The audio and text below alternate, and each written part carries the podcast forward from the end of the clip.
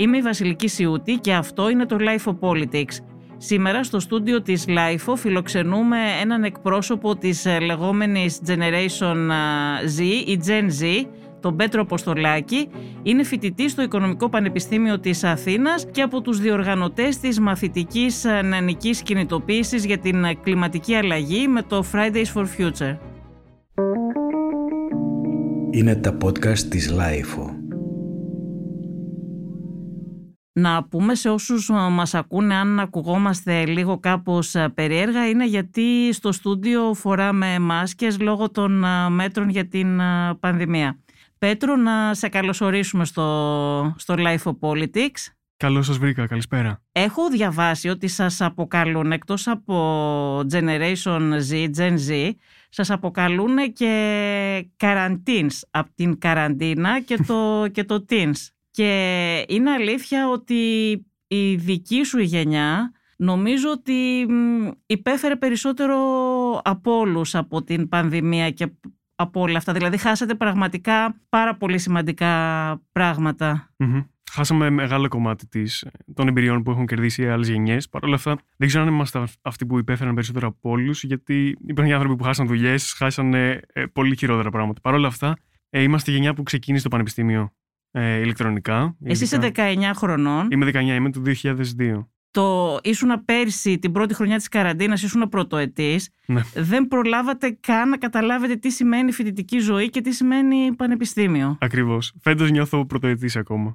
Ε, ήμασταν η γενιά που δώσαμε και, ε, και πανελλήνιες ε, ηλεκτρονικά. Η προετοιμασία για τις πανελλήνιες η τελευταία χρονιά έγινε μισή-μισή μέσα στην καραντίνα και ήταν κάτι το τελείως πρωτοφανές για μας, για όλους. Ε, και προσπαθήσαμε να, να συμβιβαστούμε με την κατάσταση. Πενταήμερη πήγατε; Πήγαμε, προλάβαμε Είχατε πριν. προλάβει πριν, COVID, ναι. ναι. πριν, την, πριν την καραντίνα.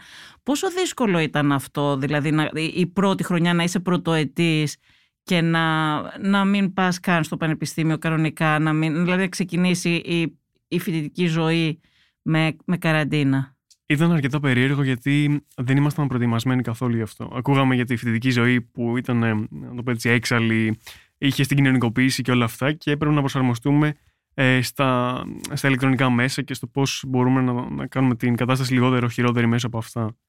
Ε, ήταν εντάξει, προσωπικά ήμουν αρκετά τυχερός στο κομμάτι αυτό. Το ζήτημα το ακαδημαϊκό τώρα ήταν αρκετά δύσκολο γιατί δεν μας δόθηκε ευκαιρία να προσαρμοστούμε στο περιβάλλον του πανεπιστημίου. Πήγαμε κατευθείαν από τις Πανελλήνιες και το σχολείο στο πανεπιστήμιο, χωρίς όμως να, να μεταβούμε σε ένα φυσικό χώρο, ε, το οποίο έκανε την όλη κατάσταση λίγο πιο, πιο δύσκολη. Προλάβατε να γνωριστείτε, δηλαδή εσύ τώρα είσαι δεύτερο έτος. Έχεις φίλους ε, πρωτοετής; Έχω, έχω αρκετά παιδιά. Έχουμε γνωριστεί. Παρ' όλα αυτά, υπάρχουν και άτομα τα οποία, με τα οποία ε, μιλάω και το, τη βρήκαν την όλη διαδικασία λίγο πιο δύσκολη, ειδικά μέσα από την καραντίνα γιατί πολλοί πήγαν στις σχολές, είχαν δημιουργήσει ήδη παρέες ε, μέσα από Messenger και τα, τα υπόλοιπα ε, social media. Οπότε μείναν κάποια άτομα πίσω, τα οποία προσπαθούμε κι εμείς να, να βοηθήσουμε να κοινωνικοποιηθούν. Ναι, είναι, είναι, είναι πρωτόγνωρα για όλα αυτά και ειδικά αυτό, η δική σου γενιά, ξέρεις, είναι γιατί αυτά τα χρόνια είναι άλλο πράγμα σε εμάς τους boomer, ας πούμε. δηλαδή, άλλο πράγμα να χάσεις μια χρονιά που για όλους είναι δύσκολο πάρα πολύ έτσι. Αλλά είναι άλλο πράγμα να είσαι 40 και 41 και άλλο πράγμα να είσαι 19 και 20, να είσαι 50 και 51. Δεν είναι το ίδιο πράγμα. Ναι, αυτό ισχύει. Δηλαδή, αυτά τα χρόνια είναι χρόνια ανεπανάληπτα. Και μοναδικά και είναι εμπειρίες και πράγματα που δεν θα έχεις τη δυνατότητα να τα ζήσεις ξανά και είναι πολύ δύσκολο να τα ζεις με αυτόν τον τρόπο. Και η αλήθεια είναι ότι όσοι γεννηθήκατε μετά το 2000, εσύ λογικά πρέπει να έχεις γεννηθεί το 2002, έτσι. Ναι, ναι, ναι. Ωραία. Όσοι γεννηθήκατε μετά το 2000 δεν θυμάστε τίποτα άλλο παρά διαδοχικές κρίσεις. Δηλαδή το 2008 πάνω που αρχίσατε να καταλαβαίνετε τον κόσμο ως παιδιά, ξέσπασε η παγκόσμια οικονομική κρίση και βιώσατε τα προβλήματα και της παγκοσμιοποίησης από τότε που αντιλαμβάνεστε τον κόσμο, αυτός βρίσκεται διαρκώς ε, σε μια οικονομική αστάθεια και μια κοινωνική και πολιτική αβεβαιότητα. Αυτό το περί κανονικότητας που ακούτε να λέμε οι boomers, εσείς μάλλον δεν ξέρετε καν πώς είναι, έτσι. Και φυσικά είστε η πρώτη γενιά που γεννήθηκε με, με ίντερνετ και social media, ε, δεν ξέρετε πώς ήταν η προ-ίντερνετ εποχή, ούτε η ζωή χωρίς uh, smartphone. Αυτό βέβαια δεν είναι κακό, σε αντίθεση με τα προηγούμενα που, που είπαμε. Το, το αναφέρω όμως γιατί είναι από τα χαρακτηριστικά που διαμόρφωσαν τη γενιά σου. Ε, θέλω να σε ρωτήσω πρώτα δύο πράγματα για την πανδημία και μετά να πάμε στα προβλήματα που έχει η, η δική σου γενιά και στα οποία νομίζω ότι δεν αναφερόμαστε όσο θα έπρεπε. Στην, στην ψυχολογία των 18 άριδων, των 19 άριδων, των 20 άριδων, τι επιπτώσεις είχε η, η πανδημία; Πιστεύω ότι ήταν αναλόγως τα άτομα. Ε, κάποια άτομα είδαν την καραντίνα ως μια ευκαιρία ε, να, να αλλάξουν πράγματα στον εαυτό τους. Είδαμε να κόβουν μαλλιά, να ξυρίζουν μαλλιά, να, να βάφουν μαλλιά. Ε, και νομίζω ότι δεν ήταν συγκεκριμένη η επιρροή σε όλο τον κόσμο. Κάποιος του επηρέασε θετικά, κάποιος αρνητικά. Τώρα, όσον αφορά στην ψυχολογία, νομίζω τις ότι. Τις διαπροσωπικές σχέσεις δεν τις επηρέασε. Ε, τις επηρέασε, αλλά βοήθησαν αρκετά, είναι η αλήθεια, το social media. Το είχαμε ήδη συνηθίσει έτσι κι αλλιώς να ζούμε με αυτά. Οπότε δεν μας επηρέασε όσο θα επηρέασε τις μεγαλύτερες γενιές ε, που δεν ήταν τόσο συνηθισμένες σε αυτό. Η, η ηλικία των... Διάβαζα μία έρευνα προχτές που έλεγε ότι η ηλικία των 18 έως 24 είναι αυτή που εμφανίζει το υψηλότερο ποσοστό εκείνων που δεν έχουν αποφασίσει να κάνουν ακόμα το εμβόλιο και είναι πιο διστακτικοί. Δηλαδή το μεγαλύτερο ποσοστό ανεμβολίαστων είναι στην ηλικία 18-24, δηλαδή στη, στη, στη γενιά σου. Είναι γύρω στο 23% αυτή. Για ποιο λόγο νομίζεις ότι υπάρχει αυτή η επιφύλαξη και η διστακτικότητα; Νομίζω ότι αφορά κυρίως ότι είναι άγνοια κινδύνου ε, το συγκεκριμένο γεγονός, όχι ότι ε, κάποιος δεν θέλει να κάνει το εμβόλιο για συγκεκριμένο λόγο. Δηλαδή και σε συνομιλίες που έχω ε, με φίλους, ε, φίλες, ε, καθημερινά δεν έχω ακούσει πολλές περιπτώσεις ατόμων που δεν θέλουν να κάνουν το εμβόλιο επειδή φοβούνται κάτι συγκεκριμένο ή επειδή έχουν επηρεαστεί από κάποιο, ή κάποια θεωρία ή κάποιο άτομο. Παρ' όλα αυτά νομίζω ότι είναι η άγνοια κινδύνου που στρέφει τον κόσμο αυτός στο να μην εμβολιαστεί. αλλά στην καθημερινότητα είναι λίγα τα άτομα που, που βρίσκω ε, που δεν έχουν εμβολιαστεί ακόμα. Μπορεί να φταίει βέβαια και το ότι χρειάζεται ε, για την όποια επαφή στο πανεπιστήμιο ή οπουδήποτε αλλού να, να είσαι εμβολιασμένος. τεστ. Υπάρχουν και φοιτητές που δεν έχουν εμβολιαστεί και μπαίνουν με τα, με τα τεστ. Λόγω της ε, της οικονομικής επιβάρυνσης ήταν λίγα τα άτομα που, που συνέχισαν με τεστ. Άρα θεωρείς ότι δεν είναι τόσο πολύ. Είναι, είναι περισσότερο αυτοί που δεν εμβολιάζονται, είναι επειδή αισθάνονται ότι δεν κινδυνεύουν και τόσο. ίσως και λόγω της, ε, ε, του νεαρού της ηλικίας mm-hmm. τους ε, για την Generation Z, τη Gen Z, ε, για όσους δηλαδή γεννήθηκαν από τα μέσα της δεκαετίας του 90 έως τα μέσα της δεκαετίας του 2000, η μεγαλύτερη πρόκληση είναι η, θεωρείται ότι είναι η κλιματική αλλαγή, γιατί είσαστε η γενιά που θα βιώσει τις συνέπειες της κλιματικής αλλαγής και είστε αυτοί που θα πρέπει να τις αντιμετωπίσει. Ε, ένα πρόβλημα δηλαδή, μια καταστροφή που σας, κληροδότησαν, σας κληροδοτούν οι, οι προηγούμενες ε, γενιές. Γι' αυτό και, και πρωτοστατείτε και στο κίνημα υπέρ της ε, άμεσης αντιμετώπισης της ε, κλιματικής κρίσης.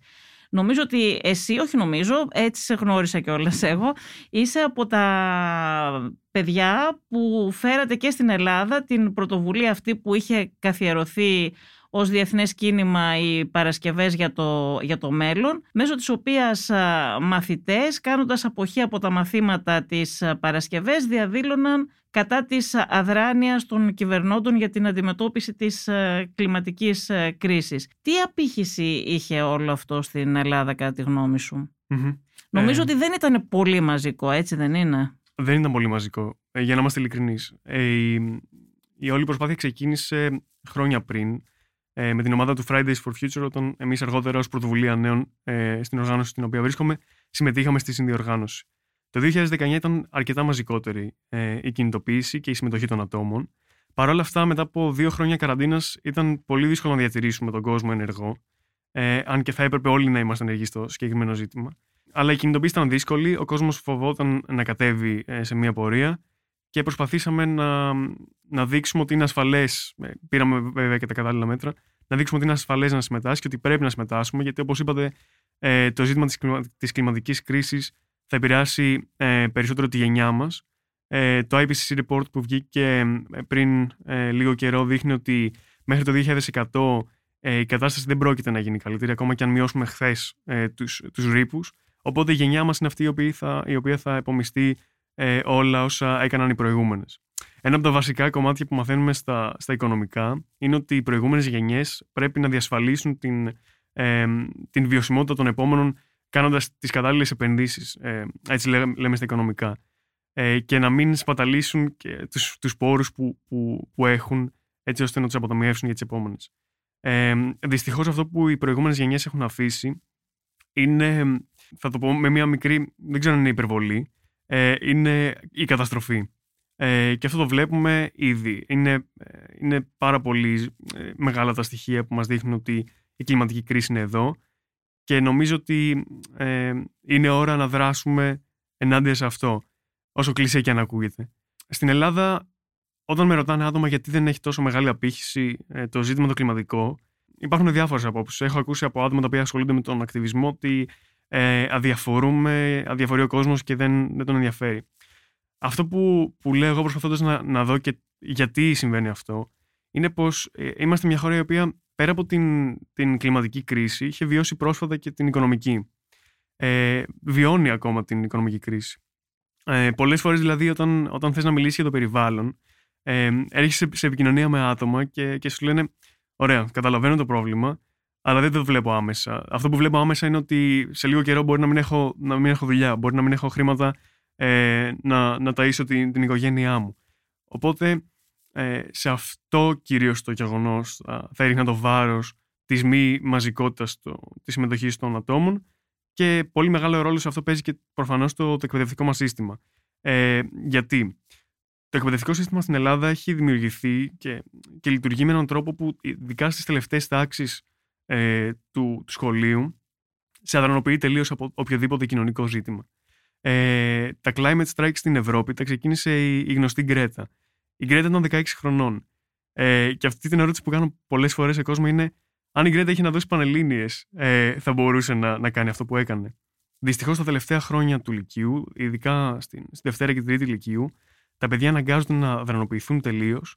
Ε, στην Ελλάδα. Στην Ελλάδα. Ε, και δεν έχουν καμία, κανένα χρόνο για οτιδήποτε διαφορετικό πέρα από τα μαθήματα. Θυμάμαι δηλαδή και τους γονείς μου που μου έλεγαν Πέτρο, καλά όλα αυτά, αλλά πρέπει κάτσε, κάτσε να διαβάσεις για τις Πανελλήνιες και τα κάνεις μετά. Δεν Εσύ τους, τα ε, κατάφερες, πάντως τα συνδέασες ναι, και τα δύο.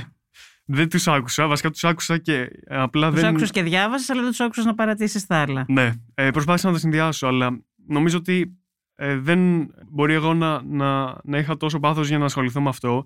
Ένα άτομο το οποίο όμως θέλει, θέλει μια παρότρινση για να ασχοληθεί με το ζήτημα. Δεν, τον, δεν το βοηθά το, το εκπαιδευτικό σύστημα στη χώρα. Η Γκρέτα Τούμπερκ πάντως, θα το είδες από τους μεγαλύτερους, συνάντησε και μία αμφισβήτηση. Δηλαδή εδώ στην Ελλάδα έχω ακούσει πολλούς να, να, να αμφισβητούν το κατά πόσο είναι δική της πρωτοβουλία, κατά πόσο δεν είναι κάποια άλλη από πίσω της κτλ. κτλ. Και υπάρχουν και πάρα πολλοί στην Ελλάδα και όχι μόνο στην Ελλάδα που είναι και αρνητές της κλιματικής αλλαγής. Δεν πιστεύουν καν ότι υπάρχει ε, τέτοιο ζήτημα. Ε, στη δική σου τη γενιά υπάρχει αυτό; Νομίζω πως δεν έχω έρθει σε επαφή με άτομα που είναι αρνητές της κλιματικής αλλαγής. Ο Τραμπ, για παράδειγμα, έτρεξε ολόκληρη καμπάνια πάνω σε αυτό. Ε, και η ίδια η Γκρέτα έχει, έχει, έχει γνωρίσει πολύ μεγάλη κριτική. Παρ' όλα αυτά, θέλουμε να βλέπουμε ότι ξεκίνησε όντως μόνη της. Ξεκίνησε από μία πινακίδα και, και τον εαυτό της έξω από, από ένα κυβερνητικό κτίριο για να διαμαρτύρεται. Δεν, δεν γνωρίζω και από πού προέρχεται η κριτική που κάνουν ότι κρύβεται κάποιος από πίσω. Παρ' όλα αυτά, κρίνω εκ του αποτελέσματος. Μπορεί και έχω και πολλές φορές διαφωνήσει με την ίδια την, την Κρέτα. Αυτό είναι νομίζω το, το πιο λογικό. Αλλά κρίνω το αποτέλεσμα της της, δράσης της ότι ε, ξύπνησε μια ολόκληρη γενιά ε, για να παλέψει ενάντια στο, στο πρόβλημα αυτό. Ε, Αρνητές δεν νομίζω πως υπάρχουν, ιδιαίτερα στη χώρα μας, πάρα πολύ έτσι ώστε να, να δημιουργούν ένα πρόβλημα. Με την έννοια ότι αμφισβητούν ότι υπάρχει πρόβλημα. Δηλαδή, υπάρχει κόσμος που δεν πιστεύει ότι είναι τόσο μεγάλο το ζήτημα της ε, ε, κλιματικής κρίσης, ότι είναι τέτοιο πρόβλημα και ότι αυτό γίνεται για να πουλήσουν κάποιες εταιρείες, ξέρω εγώ, ε, ανεμογεννήτριες ή δεν ξέρω εγώ τι άλλο. ναι, αυτό, αυτό όντως ισχύει. Το, το έχω ακούσει και εγώ πολύ. Ε, Παρ' όλα αυτά, αρκεί να μείνεις ένα καλοκαίρι στην Αθήνα για να καταλάβεις ότι, ότι κάτι δεν πάει καλά. Και αρκεί να έχεις ενημέρωση, βέβαια. Έτσι, ναι. Δηλαδή, όποιος ενημερώνεται. Αλλά ε, μου, μου κάνει εντύπωση ότι είπες ότι καταλαβαίνω οι μεγαλύτερες γενιές, κάποιος που είναι 60-70 χρονών, μπορεί να αισθάνεται ότι δεν τον αφορά και ότι εντάξει δεν τον ενδιαφέρει οι επόμενες γενιές τώρα τι θα τραβήξουν, γιατί αυτός δεν θα, δεν θα ζει όταν το προβλημα θα είναι ε, πολύ πιο έντονο. Αλλά η δική σας η γενιά μου κάνει εντύπωση αυτό που είπες πριν ότι μας περιέγραψες ότι και στη δική σας τη γενιά υπάρχουν κάποιοι που δεν αισθάνονται άμεσα ότι τους αφορά. Ότι δεν είναι κάτι για σήμερα. Δυστυχώς ναι, γιατί είναι Ενώ κάτι... είναι, δηλαδή το βλέπουμε αυτό και με τις ε, καταστροφές, τις ε, πυρκαγιές, τις ε, πλημμύρες, τις εντάσεις που έχουν αυτά τα φαινόμενα, τα οποία τα επηρεάζει η κλιματική κρίση. Κάτι το οποίο ε, είχε σχολιάσει πάρα πολύ ε, σωστά η Naomi Klein στο βιβλίο της για την κλιματική αλλαγή, είναι ότι είναι ένα ζήτημα το οποίο το ξεχνάμε πάρα πολύ εύκολα. Και προχωράμε στις καθημερινότητές μας ε, και, και ε, πιστεύουμε ότι η επιστήμη θα τα λύσει όλα. Ε, είναι δυστυχώς ένα ζήτημα το οποίο ε, ξεχνιέται εύκολα και από, και από τους ίδιους τους ακτιβιστές, για να είμαι ειλικρινής. Ε, ειδικά άτομα ε, που ασχολούνται και με γενικότερα κοινωνικά ζητήματα, επειδή, ε, για παράδειγμα, στην οργάνωσή μας, την Πρωτοβουλία Νέων, ε, δεν είμαστε μόνο θεματική ε, οργάνωση, ασχολούμαστε και με παιδεία και με ανθρώπινα δικαιώματα. Προσπαθούμε να φέρνουμε σε κάθε συζήτηση την κλιματική αλλαγή και την κλιματική κρίση. Παρ' όλα αυτά, πολλά είναι τα άτομα που, που ξεχνάνε το ζήτημα. Και αυτό που λέμε κάθε φορά, κάθε Σεπτέμβρη, είναι ότι δεν εμφανίζεται μόνο κάθε Σεπτέμβρη η κλιματική κρίση. Ε, είναι, είναι εδώ και, και πρέπει να τη θυμόμαστε κάθε φορά που ασχολούμαστε. Εσύ, Πέτρο, πώς ξεκίνησες να ασχολείσαι με όλα αυτά, πώς πήρες την πρωτοβουλία, Γιατί ήσουν και αρκετά μικρός, ήσουν μαθητής ακόμα όταν ξεκίνησες να, να αγωνίζεσαι για όλα αυτά. Η αλήθεια είναι ότι ξεκίνησα. Η οικογένειά σου είναι πολιτικοποιημένη; Πολιτικοποιημένη, ναι, αλλά δεν. Σε ενθάρρυνε, δηλαδή, ήταν, εκείνης σε ενθάρρυνε, ήταν δική σου πρωτοβουλία; Ασχολούνταν πάντα οι γονείς μου με ζητήματα. Και θυμάμαι πάντα να μου μιλάνε για κοινωνικά ε, ζητήματα κυρίως. Ε, Ισότητας, ε, οικονομικής κυρίως. Οπότε νομίζω πως αυτό έπαιξε πολύ μεγάλο ρόλο. Θυμάμαι συγκεκριμένα, μάλιστα, πέρα από τα ερεθίσματα που είχα από την οικογένεια μου. Ε, είχαμε τρέξει ένα project στο σχολείο, στην πρώτη ηλικίου, για το ολοκαύτωμα. Και ήταν μια από τις συναντήσει. Να πούμε ότι πήγες σε ένα δημόσιο σχολείο στο Βύρονα. Ναι, ναι, ναι, στο Βύρονα. Ε, στο τρίτο γενικό λύκειο. Ε, είχα μια συνάντηση με, με, ένα, με έναν κύριο, τον κύριο Μάριο, ο οποίος ήταν ένα χαμένο παιδί, έτσι όπως λέγονται. Ένας Έλληνας Εβραίος, ο οποίος κατά τη διάρκεια του ολοκαυτώματος κρυβόταν, ε, κρυβόταν στην Αθήνα για να μην ε, τον βρουν οι Ναζί. Και ήταν από τις συναντήσεις, οι οποίες ε, νομίζω μου, μου έδωσαν έτσι ε, μια παρότρινση να αρχίσω να ασχολούμαι. Ε, γιατί ο κύριος Μάριος μας μίλησε για ζητήματα τα οποία πολλές φορές τα γνωρούσαμε ω μικρά παιδιά της πρώτης ηλικίας. Είχε έρθει στο σχολείο σου; Θα σας πω ακριβώς γιατί ε, παίζει ρόλο και αυτό. Τον είχαμε συναντήσει για, το project, για ένα σχολικό project το οποίο ήταν εκτός ε, του σχολικού ε, ωραρίου. Και όταν του, του είπαμε εγώ και η κοπέλα που τρέχαμε μαζί το project να έρθει στο σχολείο, ε, μας είπε ότι είναι πάρα πολύ δύσκολο λόγω της γραφειοκρατίας. Οπότε εμείς θέλαμε να φέρουμε έναν άνθρωπο ο οποίος είχε περάσει όλη αυτή τη διαδικασία του ολοκαυτώματος, τον ρατσισμό, τον αντισημιτισμό ε, της, της κατοχής και, και ακόμα. Και όταν προσπαθήσαμε να τον καλέσουμε στο σχολείο, μας είπε ότι είναι πάρα πολύ δύσκολη η διαδικασία λόγω της της γραφειοκρατίας που υπάρχει. Πρέπει να πάει στη διεύθυνση δευτεροβάθμιας και να εγκριθεί ε, η όλη διαδικασία από 25 άτομα. Και, και είχα πάει μια φορά στη διευθυντριά μου και της είπα, γιατί τότε ήταν ακόμα η Χρυσή Αυγή ένα μεγάλο, ε, ε ένα μεγάλο σχετικά κόμμα. Ε, και τη ρώτησα αν από θυμάμαι βασικά τα exit polls που έλεγαν ότι ε, στη νέα γενιά ήταν πάρα πολύ μεγάλα τα ποσοστά της. Α πούμε, 10 στα 100 άτομα ψήφιζαν Χρυσή Αυγή από τη, τη γενιά τη δικιά μου. Αν ερχόταν ο κύριος κύριος Μάριος να μιλήσει στο σχολείο, δεν ήταν πιθανό τα 10 αυτά άτομα να γινόντουσαν, να γινόντουσαν 0, να γινόντουσαν 2. Δυστυχώς όμως το σύστημα το εκπαιδευτικό, και γυρνάω πάλι σε αυτό, ε, δεν είναι ε, φτιαγμένο καλά ώστε ε, να δίνει γνώσεις γενικές πέρα από το να προετοιμαστείς καλά για τις Πανελλήνιες.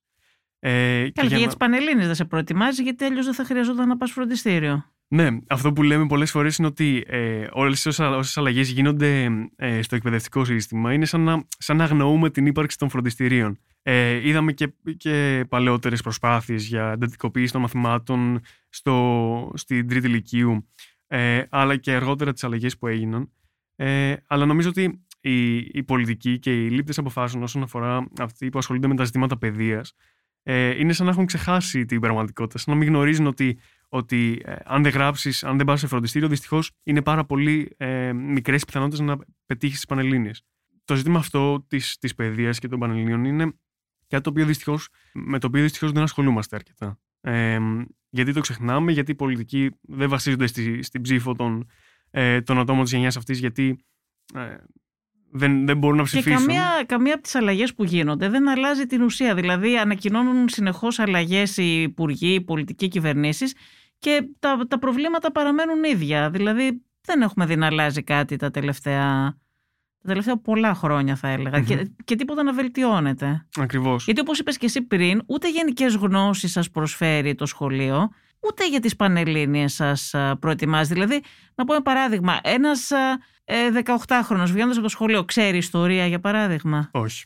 Εσύ ε, με τις γνώσεις που έχεις πάρει για το σχολείο, από το σχολείο, ξέρεις για την Ελληνική Επανάσταση, για τη Γαλλική Επανάσταση, για την Αμερικανική Επανάσταση, για το διαφωτισμό; Να πω μερικά γεγονότα για παράδειγμα. Βγαίνει κάποιος γνωρίζοντας πέντε πράγματα, έστω δεν λέμε τώρα να, να γνωρίζεις σε βάθος.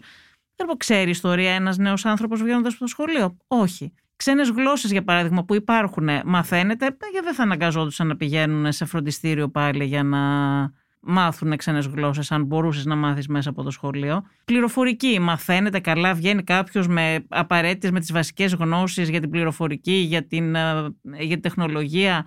Έχει επαρκή γνώσεις και επαρκή εφόδια; Όχι, δεν έχει τίποτα από αυτά δυστυχώς. Είναι.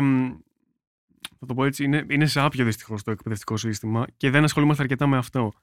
Ε, όσον αφορά την ιστορία, αυτό που παθαίνουμε στην Ελλάδα είναι ότι αναφερόμαστε στην Ελληνική Επανάσταση ε, μέχρι το 1821 και αγνοούμε το τι έγινε μετά από αυτό. Δηλαδή, άμα ρωτήσεις τον μέσο Έλληνα, τη μέση Ελληνίδα για το τι γίνεται το 1850 στη χώρα, ε, νομίζω ότι έχουμε μια πλήρη. Ε, ότι δεν έχουμε καμία εικόνα για το τι γινόταν τόσα χρόνια.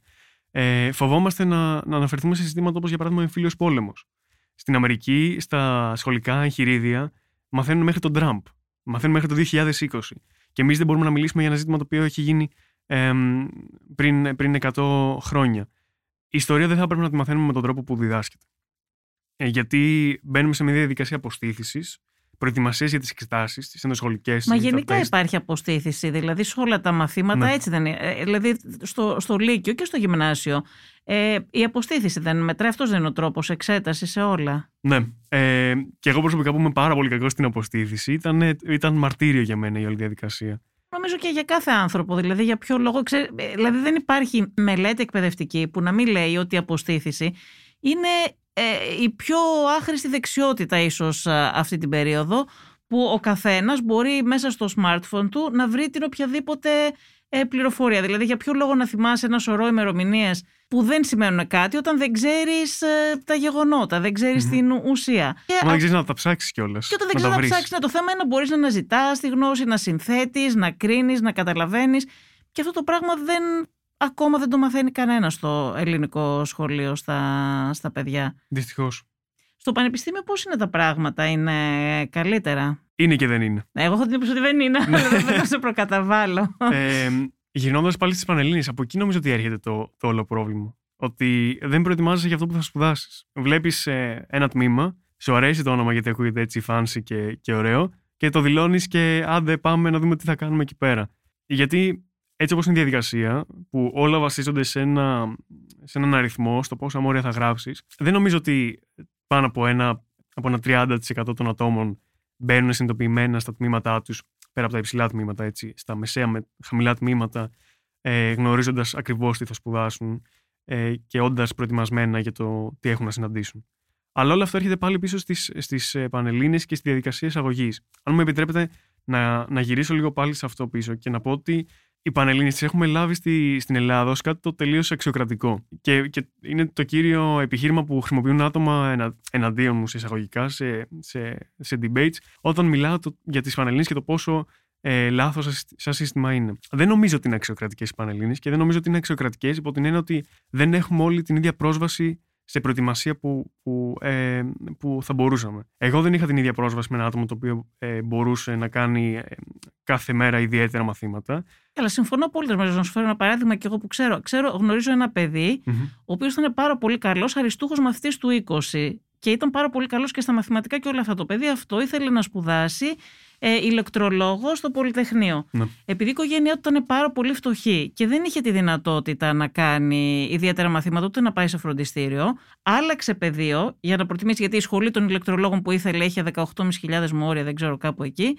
και ήξερε ότι χωρίς φροντιστήριο, όσο καλός και να είναι, είναι απίθανο να πιάσει μ, αυτούς τους βαθμούς. Και το παιδί αυτό άλλαξε πεδίο, πήγε σε, δήλωσε μια άλλη σχολή με λιγότερα μόρια για να μπορέσει και, και σπούδασε κάτι όχι αυτό που ονειρευόταν και αυτό που, και αυτό που ήθελε.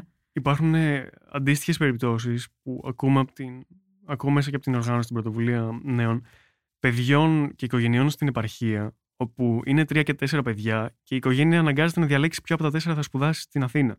Και αναγκάζονται τα υπόλοιπα παιδιά να μείνουν στην, στην πόλη για να σπουδάσουν στο πιο κοντινό τμήμα, επειδή δεν έχουν τα χρήματα ε, να τους στείλουν όλους ε, και όλα τα παιδιά να, να σπουδάσουν σε, σε κάποια άλλη πόλη. Την αγνοούμε τελείως αυτή την κατάσταση. Και αγνοούμε και νομίζω ότι εμένα με παραξενεύει το πώς τόσα χρόνια όλες αυτές τις οικογένειες, όλος αυτός ο κόσμος που έχει βιώσει αυτή την ανισότητα, δεν έχει σηκωθεί να πει τι, Δεν τι αντιδρά. συμβαίνει, τι πάει λάθος. Μμ. Ε, γιατί δεν επηρεάζει μόνο τους μαθητές και τις μαθήτριες, επηρεάζει όλες τις οικογένειες, επηρεάζει πάρα πολλά νοικοκυριά ε, που δυστυχώς αυτή τη στιγμή για να στείλουν ένα παιδί να σπουδάσει σε μια άλλη πόλη, με κάποιους υπολογισμούς που έχουμε κάνει, ε, υπερβαίνουν τον κατώτατο μισθό.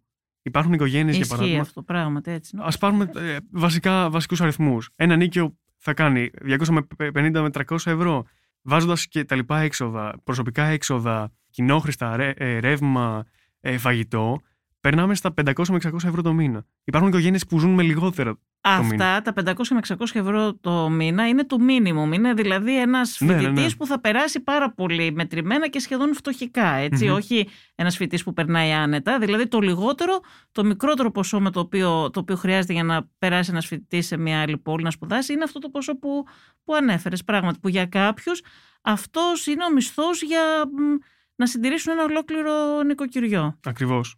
Οι φοιτητικές αισθήσεις παίζουν πάρα πολύ μεγάλο ε, ρόλο σε αυτό. Και θυμάμαι ένα podcast που είχα ακούσει από την εκπομπή εδώ με τον κύριο Συρίγο, που είχε μιλήσει για τις αιστείες οι οποίες ξεκινάνε. Ναι, αλλά ακόμα φτιάχνουν. δεν έχουν φτιαχτεί και δεν υπάρχει δυνατότητα να είναι σε αιστείες όλοι οι φοιτητές και αυτό είναι. Και δεν ξέρουμε και πρόβλημα. τους όρους που θα δημιουργηθούν αυτές οι αιστείες. Ε, μέχρι να. Για την ώρα όμως αυτό δεν υπάρχει και οι πολιτικοί τα λένε, αλλά πρέπει να δούμε αν θα γίνουν αυτά που λένε. Γιατί δεν είναι το ότι ε, εξαγγέλουν, όπως Ναι. γνωρίζεις.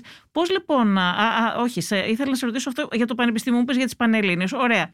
Ε, μετά όμως, α, περνάνε τα παιδιά που περνάνε έτσι στο πανεπιστήμιο. Είναι η διαδικασία της γνώσης έτσι όπως την περίμενες. Δηλαδή, ε, μ, και εντάξει, είναι και σε- ανάλογα με την κάθε σχολή βέβαια. Δεν είναι Ναι. σε όλες τις σχολές ε, το ίδιο.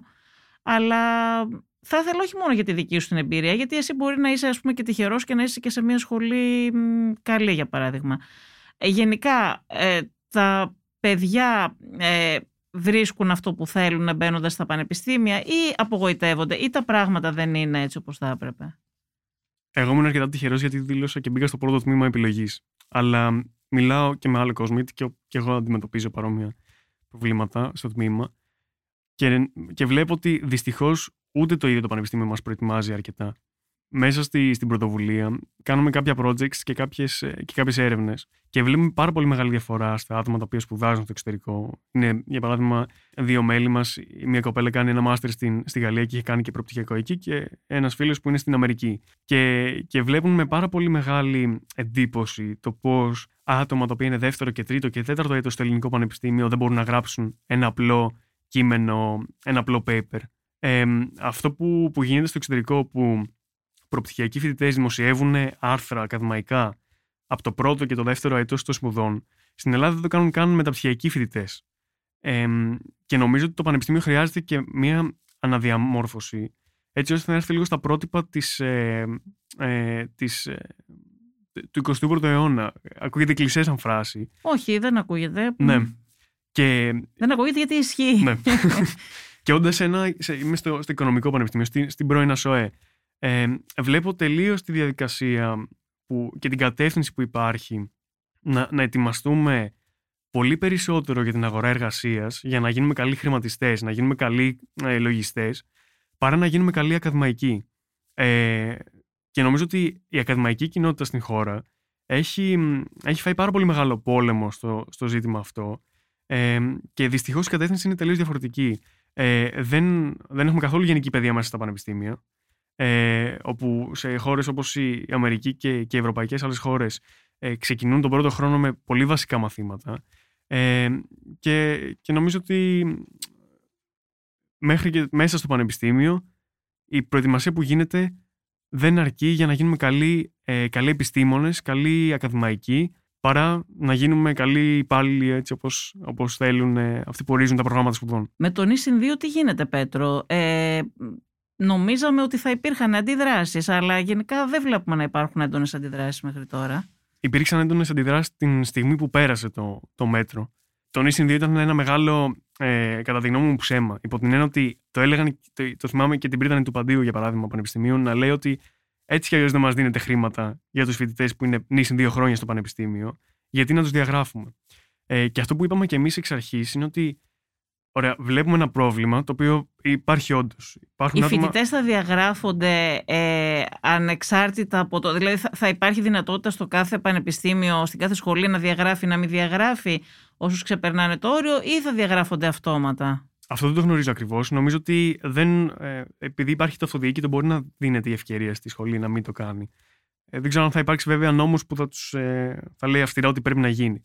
Απλά το όλο ζήτημα πρέπει να, να, να το δούμε από την αρχή.